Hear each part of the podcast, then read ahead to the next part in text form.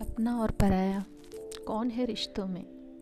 अपना और पराया कौन है रिश्तों में? मुझे तो बस इतना पता है। जो भावनाओं को समझे, वो अपना और बाकी सब पराए हैं। वैसे रिश्ते शब्दों के मोहताज तो नहीं होते। रिश्तों में शब्द कम और समझ ज़्यादा होना चाहिए। अगर खामोश कोई होता है तो आवाज़ देना चाहिए। वास्तव में रिश्तों का कोई दायरा नहीं होता। रिश्ते बस प्रेम और विश्वास पर आधारित होते हैं, जिसमें प्रमाण कम और प्यार ज़्यादा होता है। देखा जाए तो कुछ रिश्ते बस ज़रूरतों को पूरा कर सकता है, पर हमारे मन को संतुष्ट नहीं।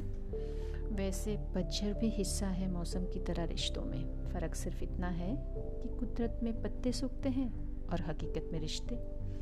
रिश्तों की कदर पैसों की तरह कीजिए जनाब, क्योंकि दोनों को गंवाना आसान है। और कमाना मुश्किल, ये रिश्ते भी ना। अजीब है, बिना विश्वास के शुरू नहीं होता और बिना धोखे के ख़त्म ही नहीं होते।